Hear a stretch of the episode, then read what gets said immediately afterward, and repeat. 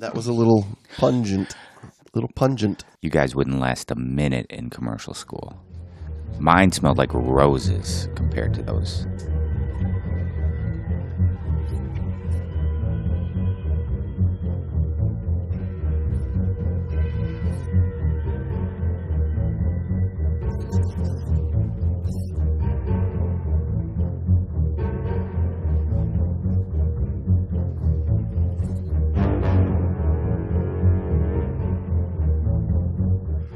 Great Dive Podcast is hosted by your buddies, James and Brando.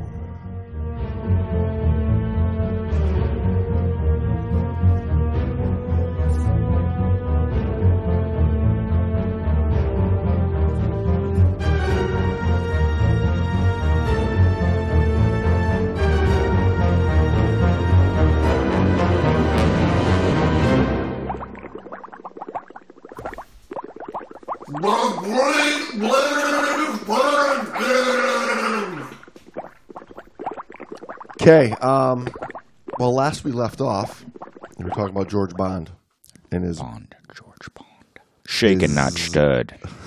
his uh, his dive was a little shaken. His ascent, I should say, was a little shaken, not stirred. Not stirred, Miss Moneypenny. But yes, hey everybody, welcome back to the Great Dive Podcast. Your scuba diving, stinky undergarment having hosts, old Jamesy and Brando.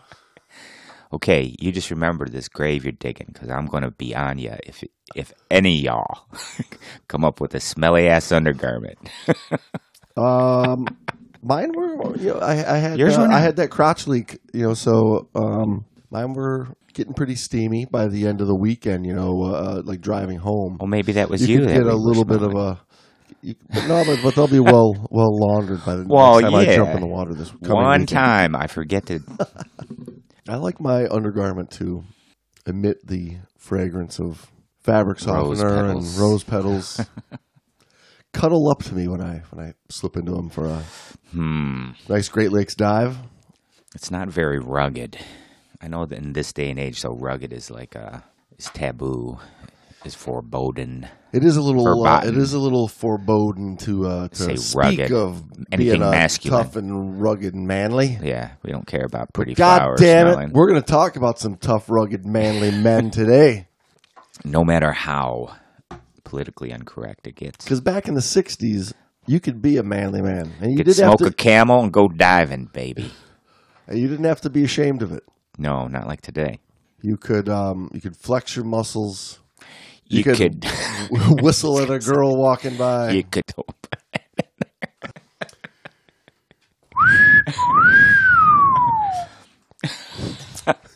you could. You could do Yeah, that, You could, you yeah. could do that. You know. Yeah, don't. That's like uh, twenty years Yeah, your ass is going right to jail. You straight to jail. do that nowadays. But in the 60s, the U.S. Navy had a team of aquanauts that were testing the boundaries of deep diving. Now, earlier this year, PBS actually put out a documentary series called Sea Lab.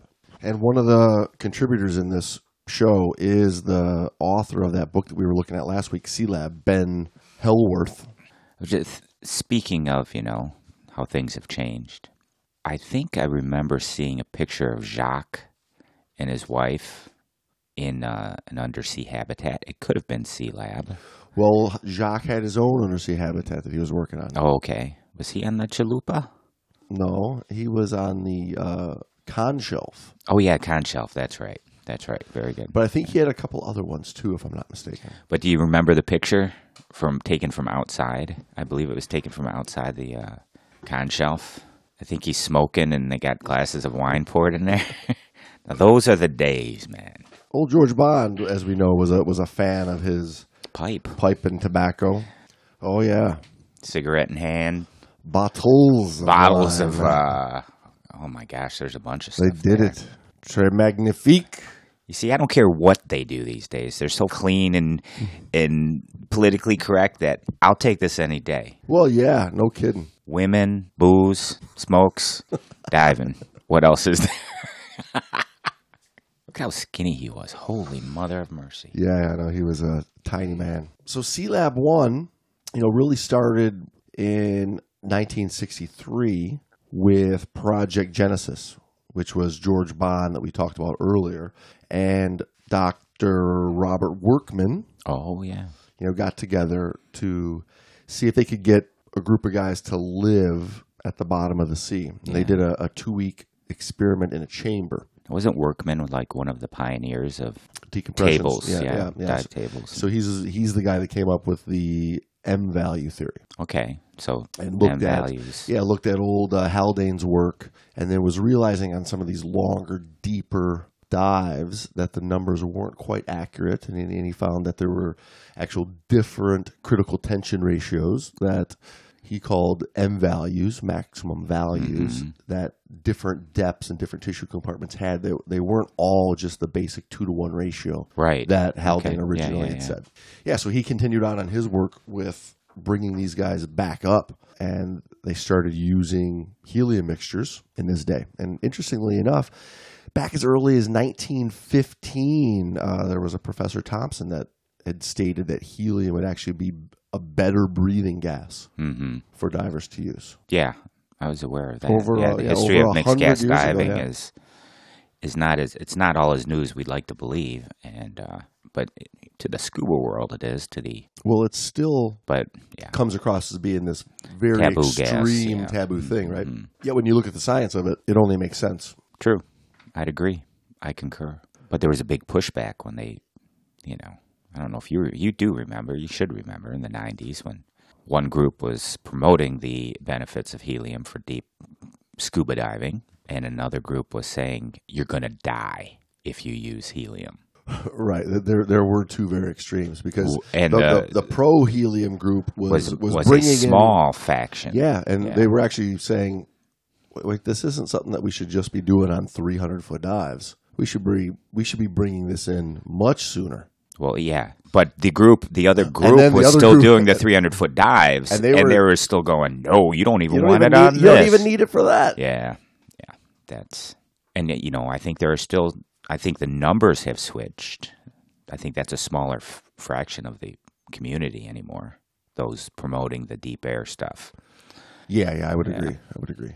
I think more people nowadays are definitely seeing the the benefits of helium. There's more and more even recreational depth uh, Trimix classes available nowadays to to get somebody introduced to mixed gas prior to doing a 200 feet or greater dive. Lack of narcosis, the easier breathing gas, The less density, CO yeah, low, low CO two buildup, yeah, yeah. Doesn't that just? I mean, it, it shouldn't get me fired up. A lot of things probably shouldn't get me fired up, but they do. But having worked through the time when uh, you were condemned A for nitrox right off. Oh, you're con- you. If you use nitrox, we're booting you. We're taking your cards. Then they said, "Well, we can make a buck off this shit." Nitrox, we love you. And then it was the exact same thing. The exact same thing with the uh, helium. Well, we we can make a buck off it, so we're going to embrace tech diving now. Then look what they did with breathers. Oh, we can make a buck off it. Let's promote it for you know recreational thirty foot dives. Right, everybody needs a breather. Ridiculous. I think, my personal opinion, it's a little ridiculous. you know, it seemed a little bit like in the old days. I kind of get where you would go the deep air route first, and then you got to helium eventually. In the olden days, because a lot wasn't really known and accepted like it is today, mm-hmm. right? So kind of like you had to you had to take your you had to take your lumps, right? Learn the hard way, learn how to deal with the narcosis, learn how to deal with getting your ass kicked underwater till you got finally to the point where you just had to go to helium in a Trimix. Versus nowadays, we realize how much smarter and cleaner and better it really is. The fact that there's there's people that are still going the long, hard, slow way of promoting deep air first kind of boggles my mind a little bit.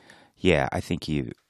I mean, I think you give people way too much credit. I think there's a lot of stubbornness, greed, and turning a blind eye to the facts of the whole situation. But I mean, they knew the benefits of helium way back then. 70s, 80s, they the Well, yeah, commercial, again- scientific, and military all knew it, and you could just look it up.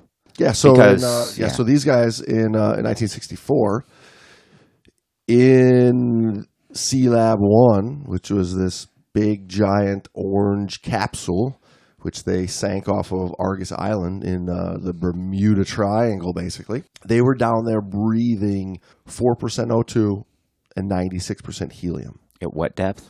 They were at um, uh, 192 feet, I believe. So that's a pretty good saturation dive right there.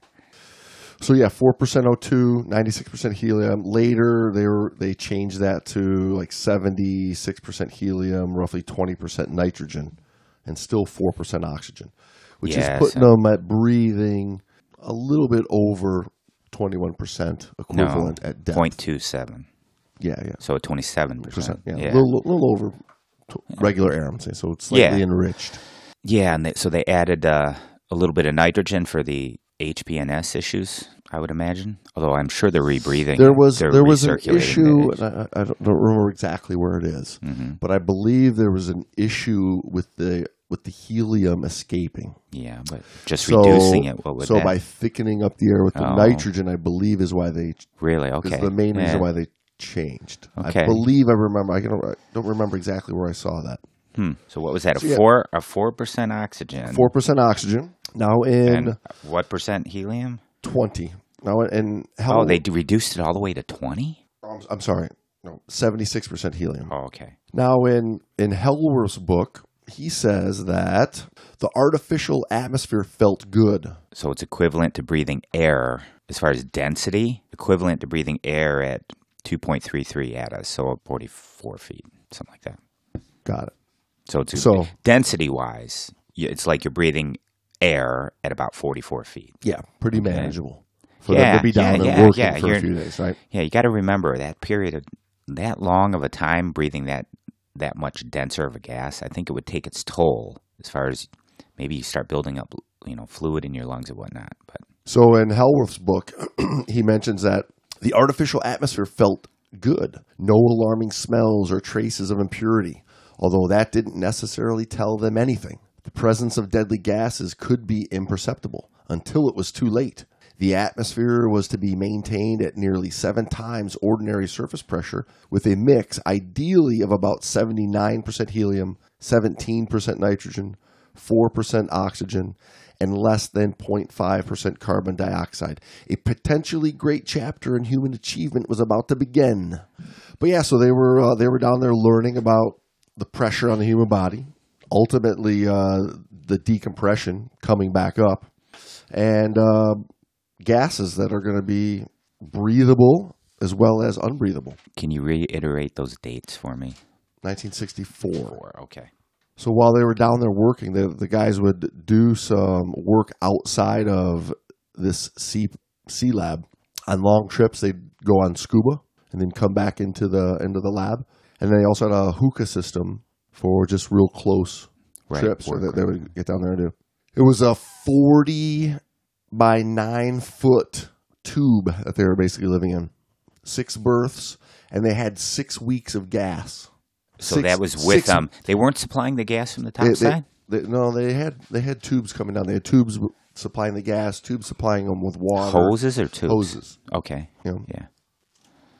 We're not talking snorkels. They're they're umbilicals. Come on, Right. let's get with the program. Uh-huh. coming down supplying them. Yes. Now, one of the things that they had to learn how to deal with was the high pitched voice altering effects of the helium. yes. Right, so they were, they called it at the time that it gave the Aquanauts a Donald Duck quality to their voice. I think it's like a high pitched Donald Duck. So Did they just not talk to each other? well, they, well, in uh, in reporting back to Papa Topside, they actually had to come up with a helium unscrambler. Yeah, for the voices those those being made. Uh, Hellwarth describes it in his book. At last came the sound of a chipmunk singing. It was 5:35 p.m. July 20th, 1964, and the Navy's first undersea dweller had arrived, singing a helium-spiked version of O Sole Mio as he entered the lab. Bond got on the intercom and said, Sea Lab 1, this is Sea Lab Control. I hear you loud and clear, and I believe that is Robert Barth. Am I correct? Over. Actually, it was Lester Anderson. the familiar Italian folk song was a favorite of Andy's, and the irony of crooning his ode to the sun he would not be seeing for three weeks must have amused him. Well, Lester Anderson, congratulations, Bond said.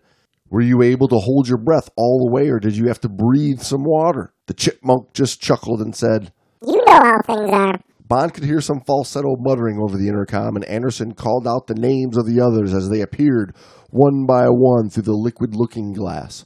Next to enter was Dr. Thompson, then Tiger Manning, and finally Bob Barth. As I take it now, all four of you are together, Bond said. All four together, that's right, came the chipmunk replied. Bond then quipped, If anyone else comes in, kick him out!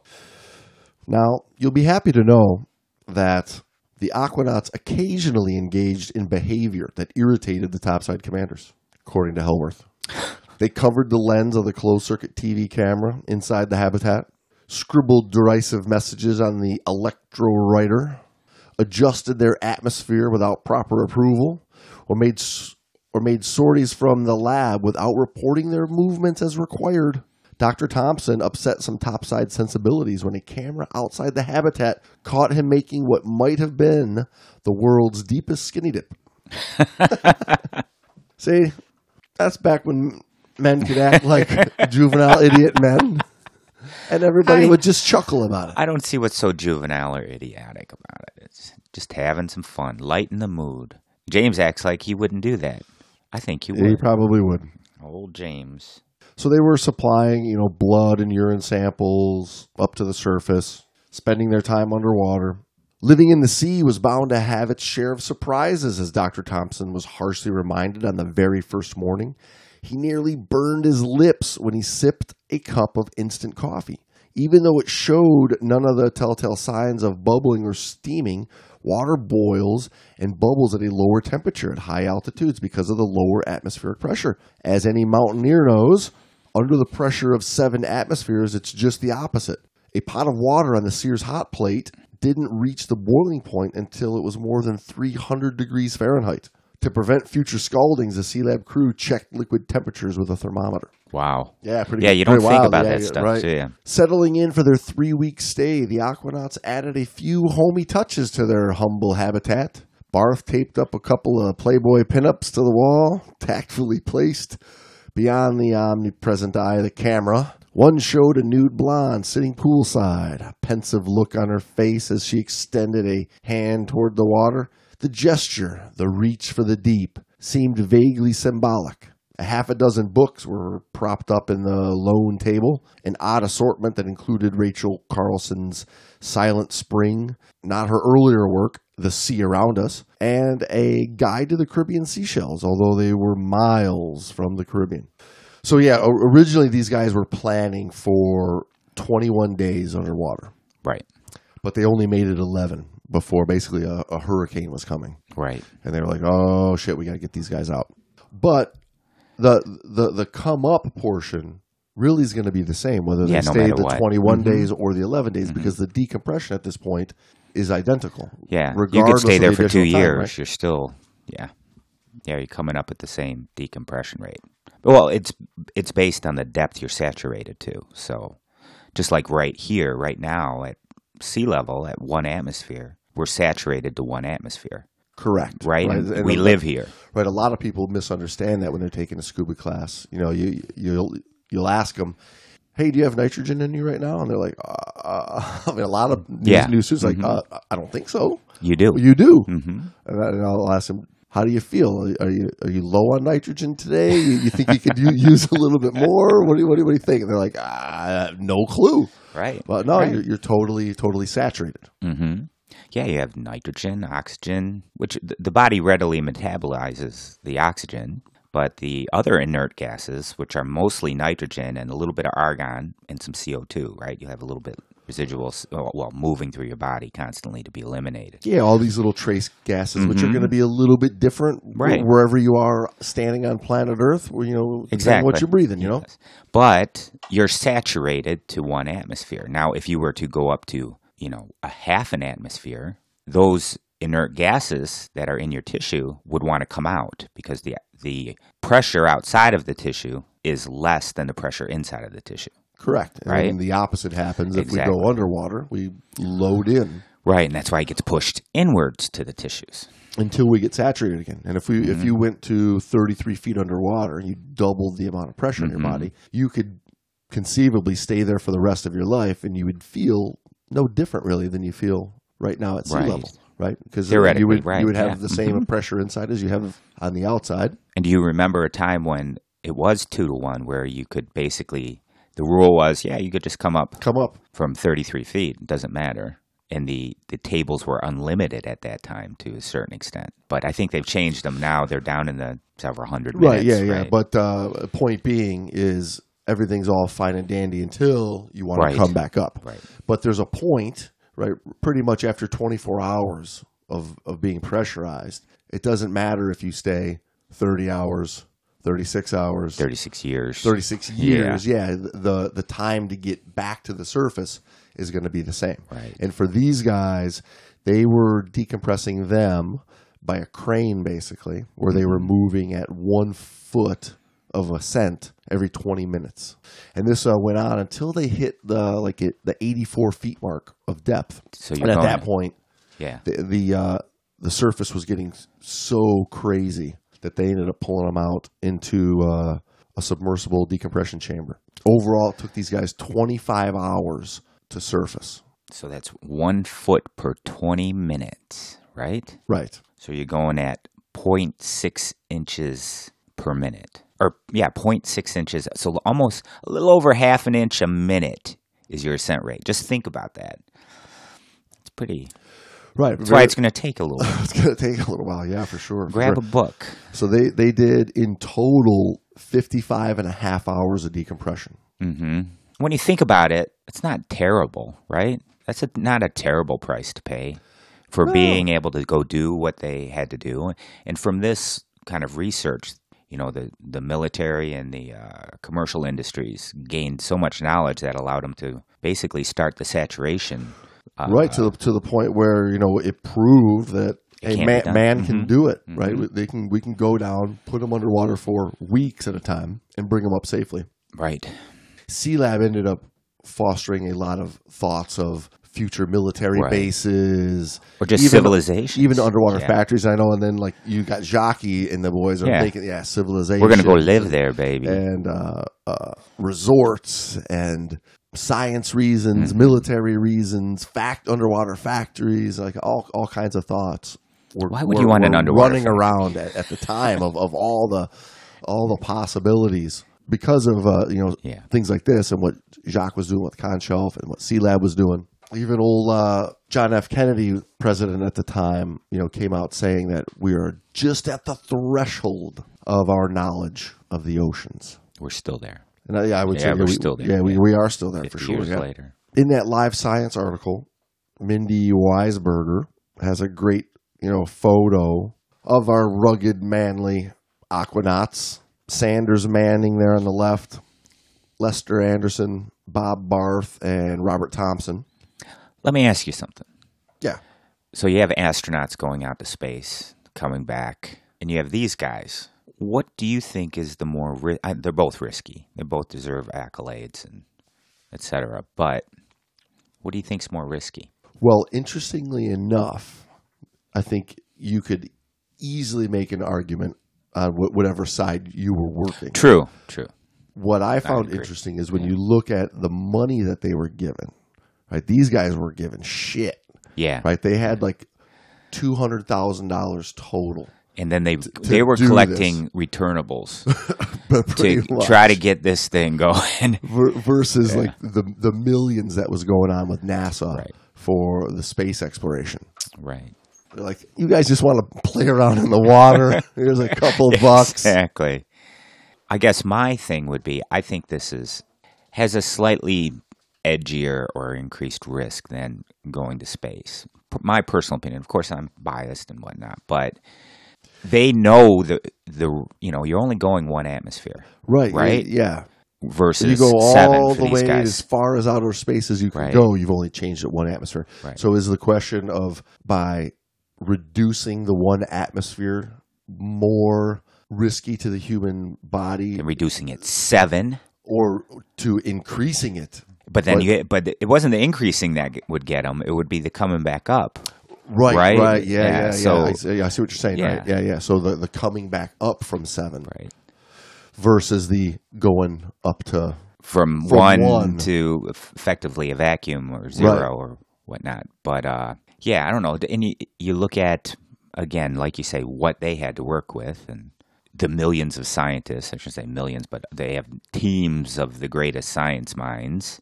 We just got some guys from high school work making a. Well, they they these had a, lot of kidding. medical Yes. doctors. Yeah, I'm kidding. in there. Kidding. It's some some pretty good brains. I think the medical aspects of diving to that depth far outweigh the medical aspects of going into space, although they're both complicated. I think they're both complicated, uh, but I don't know. So Mindy said that in the 1960s, NASA's first astronauts tested the limits of human endurance far above the planet. Meanwhile, teams of intrepid divers explored similar boundaries in an equally inhospitable environment here on Earth. The dark, numbingly cold, and high pressure depths of the ocean. But you see, they ain't got no sharks out there in space, no yo. space sharks, yo. Dubbed Sea Lab, the grueling program was launched by the U.S. Navy during the Cold War. Participants called aquanauts trained to survive underwater in a pressurized environment for days at a time, the depths that created enormous physical challenges. Over three stages, the Sea Lab environments descended to greater and greater depths, but with the death of a diver in 1969, officials decided the risks were too great and they terminated the program. And she talks about the long forgotten story the Aquanauts in a new documentary on Sea Lab, or uh, in a new documentary called Sea Lab that started airing on PBS, which I, th- I think you could find online right now. Cool. She mentions that in the 50s and into the 60s, the U.S. and the Soviet Union were engaged in a heated race into outer space.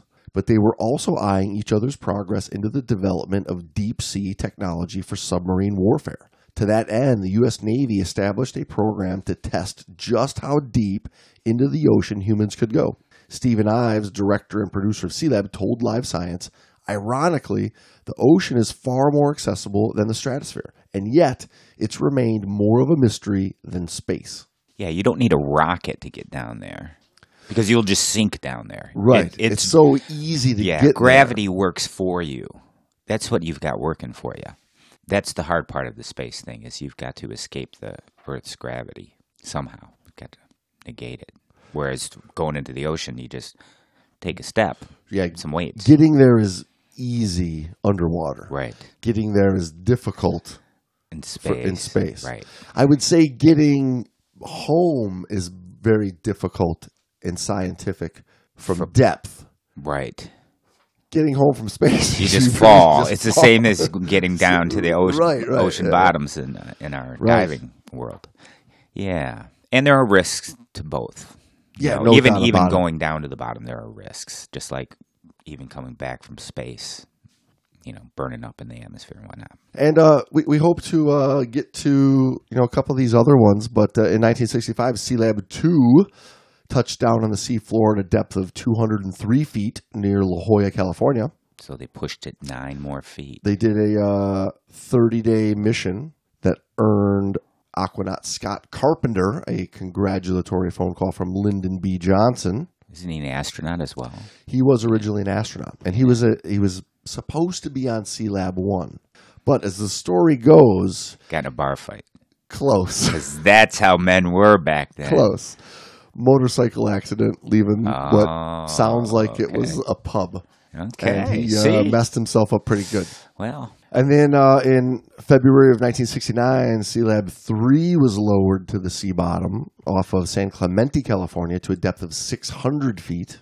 Uh, when divers descended to fix a helium leak in the still unoccupied habitat, Aquanaut Berry Cannon died of carbon dioxide asphyxiation. And his death put an end to the Sea Lab and all of the U.S. Navy's saturation diving experiments. So that was when 1968. you That said? was that was 1969. nine. Okay. So does it say anything about the Comex work, which is a French company? Because Comex established the records for base, basically for the depth of saturation diving, as well as I think depth that a diver could dive. Period. But they established the records for that, and uh, but they started working with um, hydreliox, which is hydrogen mixed with the helium mixed with oxygen, a three three gas mixture and then just hydrox, period. And the hydrox eliminated the HPNS. Right. Yeah. Plus, they could make it out of the water around them. Yeah, Through an electrolysis, unlimited gas supply with their seawater to gas conversion methods, I guess. Yeah, well, Sea Lab, uh, you know, definitely started a big project that ultimately led to many years of, you know, looking at what could happen at depth and underwater, at the deepest parts of the ocean, how uh, how climates are affected and e- new ecosystems, and really started a, a a whole new way of exploring the undersea world. You are correct, sir.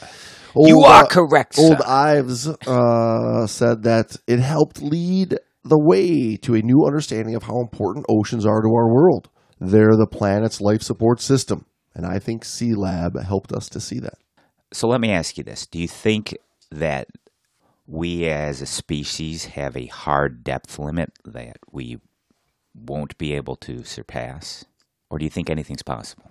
I think anything's possible I'm with you. if you have the, you know, that just that, believe. that drive and that belief to make it happen. I, I, I think uh, I think the pressure gets very great and the cost goes up so far Yeah, it negates the ability really to that I do mean, it sanely, I don't even I don't even necessarily mean just the material cost, but the physical cost. right? Yeah. You know, but I think eventually, over time, people are going to accept that cost in the drive for exploration and, success, and it's going to keep going and keep going as Mm-hmm. technology climbs, and who the hell knows what's going to be happening a hundred years from now? Are there any like? I think what would be interesting is um, like viewpoints from the Aquanauts, what they were thinking, how their day, you know, a daily activity list. What did they What did they do on a day to day basis? How much time was spent diving? How much time was spent lounging around, reading? How much time was spent on research, working? So they did a lot of, um, according to Ben Hellwarth in his book, fish feeding, sightseeing, skinny dipping, specimen collecting, and ham radio chats to Captain Melson. It looked like undersea summer camp. He was not pleased. An attempt to perform the sort of useful work Melson found lacking came at the end of the first week with the arrival of Star One, a one man submarine. The teardrop shaped mini sub brought to the support barge for an open sea test was a prototype designed to reach a sunken submarine under its own power. Star One could then attach itself to an escape hatch, like the old McCann rescue chamber, without the need for cables or tethers to the surface. Barth and Dr. Thompson placed a dummy hatch near Sea Lab. The Aquanauts were then supposed to photograph the mission and come to the sub's aid if it ran into any trouble. The mini sub pilot, Albert Smoky Stover, was a retired Navy diver the Aquanauts had known at New London. Stover was to practice landing on the dummy hatch as if for a real rescue. The Aquanauts also set up a TV camera outside Sea Lab so Captain Bond and the others in the command trailer could witness the little sub's maneuvers.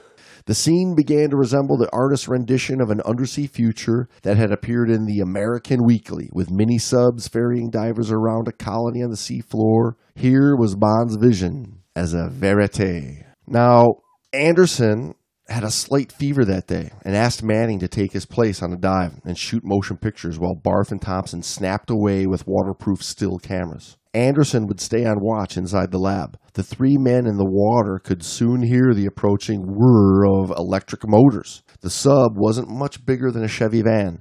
Barth hadn't seen Smoky Stover in a year or two, but recognized him in the clear water behind the sub's hubcap sized front window. They waved at each other and exchanged hand signals. At one point, Stover found himself unable to go forward.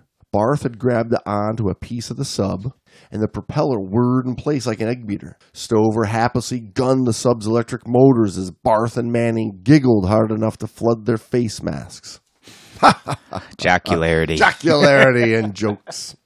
Manning ran out of film. Each magazine had only 50 feet. Oh, he was he mad? He swam back to the lab to reload, making his way through the shark cage and up the entry trunk. He gave the camera to Anderson, who then handed the reloaded camera back. As Manning swam the 20 yards or so back to the demonstration site and resumed filming, no one noticed that Bubbles had ceased to burp from the shoulder of his Mark 6 rig, a very bad sign. Within minutes, Manning suddenly swam for the lab.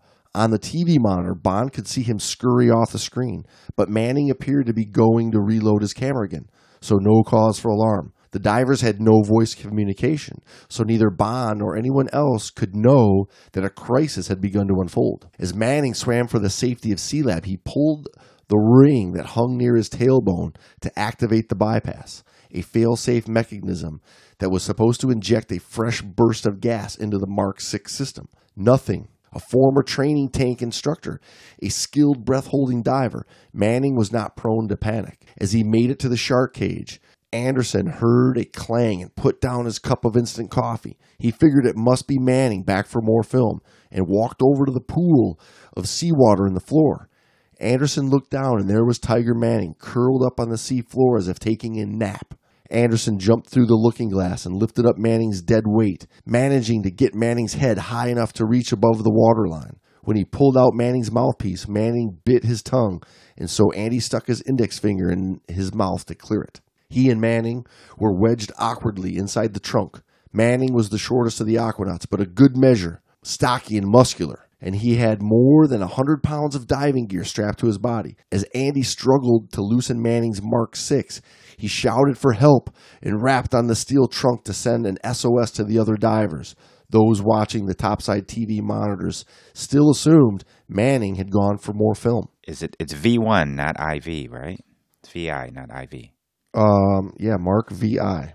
Damn. Now he says so earlier in this in the book, hmm Hellwarth says that to the untrained eye, the new Mark Six, the Mark VI, looked pretty much like ordinary scuba. A pair of tanks worn on the back, with a hose from over each shoulder that connected a mouthpiece. The most notable difference was a pair of breathing bags that hung like a Mae West life vest over the diver's shoulders and fastened around his chest. A canister about the size of a thermos was wedged between the tanks. Bags and canister were the key components of a built-in filtering system that enabled the Mark VI to recycle a good portion of exhaled helium and unused oxygen. With ordinary scuba, all the exhaled gas, carbon dioxide, nitrogen, and unused oxygen, is released after each breath as a hail of bubbles in the water. The Mark VI burped out just a few bubbles from the exhaust valve near the diver's left shoulder about every third breath. The bulk of the gas, mainly helium, was routed back through the filtering system with fresh oxygen injected. The proper gas mixture could then be recirculated and rebreathed. This system conserved the expense of helium and also made the gas supply last longer. A diver could get an hour or more out of the Mark VI at 200 feet, about twice as much time as ordinary scuba. So a little, um, so it's a little semi-closed rebreather system. hmm So, uh, yeah, so uh, so topside, everybody thought he'd gone for more film. Anderson gets him up on that deck and he screams, "Breathe, breathe deep!" as he hears Tiger Manning beginning to wheeze. Take all the air you can get. Hellwarth goes on to say Manning's entire face, lips too, were as blanched as a sandy sea bottom. Dr. Thompson was closest and swam over when he heard the SOS. He helped Anderson pull off Manning's Mark 6 and get him into the dry lab. Barth followed and Manning finally flopped onto the sea lab floor. By then, mercifully, he started breathing. He was weak, speaking but not making much sense. He insisted nothing was wrong with him. Captain Bond and the topside crew, who by then had been informed of the accident, awaited the results of Dr. Thompson's checkup of Manning. Thompson soon reported that Manning's vital signs were back to normal. Manning even beat Anderson at cribbage that night. The only trace of the accident was the whites of Manning's eyes, which had turned a devilish bright red. Manning had suffered a case of face mask squeeze. Once out of breath, he was unable to equalize the pressure inside of his face mask through his nostrils. The blood vessels in his eyes then swelled up as if locked into a suction cup. I've seen eyes like those before, Captain Bond would say, but mostly they were on dead men. I was going to say it's like the Amityville horror eyes. Look at that. There's a poster for you. It's Papa Topside. Papa Topside, yes. So, um, well, hey, everybody. I hope you're enjoying our little amateur researcher look into Sea Lab. Tiffany's on vacation right now, so she hasn't been able to assist us in our research. Where is she? Where did she go? She's in the Bahamas. Maternity leave. Something happened. But we're having fun looking into this interesting time in Aquanaut history. We have a couple of new reviews that came in. I want to give shout outs to. Everybody keep those reviews coming in. We're uh, we have uh, on iTunes right now. There's 97 ratings on iTunes. We're very close to that 100 mark, and we have a couple of gifts for you. If you are uh, so inclined as to be super fans of the Great Time Podcast, and send us a five star rating and a review that we like so much that we read on on the show. Like this five star review, great podcast from Massassy one three one one. Miss Sassy. Massassy one three one one. Hmm. Like a fine tequila. If you can get over the initial gag reflex, it leaves you with a warm feeling all over. Combines serious topics with a good bit of machismo humor. Has given me much to think about in my own diving. Well, good, Massassy1311. I'm glad we're giving you some things to think about in your own diving. I hope your own diving is getting better as uh, you keep listening to our show and you keep having more fun along the way. And I hope you're strutting around in your own machismo if you're a man, or enjoying machismo if you're a lady. What if it's a man who enjoys machismo? You that's what I'm are. saying. That's what I'm saying. Oh, I thought you said enjoying your own machismo. What if you're a lady who has machismo? Anybody that has machismo, I'm saying. I know. Yeah. Well, you, Live it up and listen. enjoy it. In this world of offending people these days, this offensive climate, you just offended me. no, he's saying he's giving us No, not him. I. He's great, or she's great. Whatever that is is great. I like that he said, or she said. I like that that that individual said machismo humor. Yes, me too. So I never thought Messassy one three one one. Send us an email and remind us that uh, we read your your review online and we got a little gift to send you. Another one from Max Amber Lamps Driver. Max Amber Lamps driver. You guys rock. Five stars. Listening to you in the Amber Lamps with my main man Dennis. You guys killing it with the sarcasm and information. By Amber Lamps. I We call that ambulance. s- We call that. s- Oh yeah, okay. Uh, we call that um, Machismo. no. We call that sarcamation. It's, It's, a, it's a sarcasm and information. Sarc formation. We are full of sarcamation. Sarc formation. Sarc Sarc formation. formation. Inforchasm. Infracasm. I like that better. I like that better. Inforchasm. Here's a little inforchasm for if you. you need to know your scuba infracasm, you've tuned into the right show, the Great Time Podcast. Thank you. yes, thank you. Max Amberlamps driver. Send us a little uh, message. We got a gift for you. Oh, my name. Oh, Max Ambulance Driver. We do know at Max Ambulance Driver. We haven't seen him in a while though. That's true. I see him on on the old FB there occasionally, but Well, okay, everybody, we are going to um, we're gonna wrap this one up for today, and um, we will see you next week with some more diving stuff, diving info. Uh, send us your dive photos, your dive pictures, your dive comments videos. on uh, dive comments over there on our uh, Facebook page. Email us if you want to. Uh, we always love hearing from you guys. and or call James at. Uh, we will. Uh, we'll see you soon. Yeah, tune in next week for more info infocasm. Right? Infocasm. Infocasm. More diving infocasm. Here's a T-shirt. Uh, Your source of diving infocasm. Bam. Print.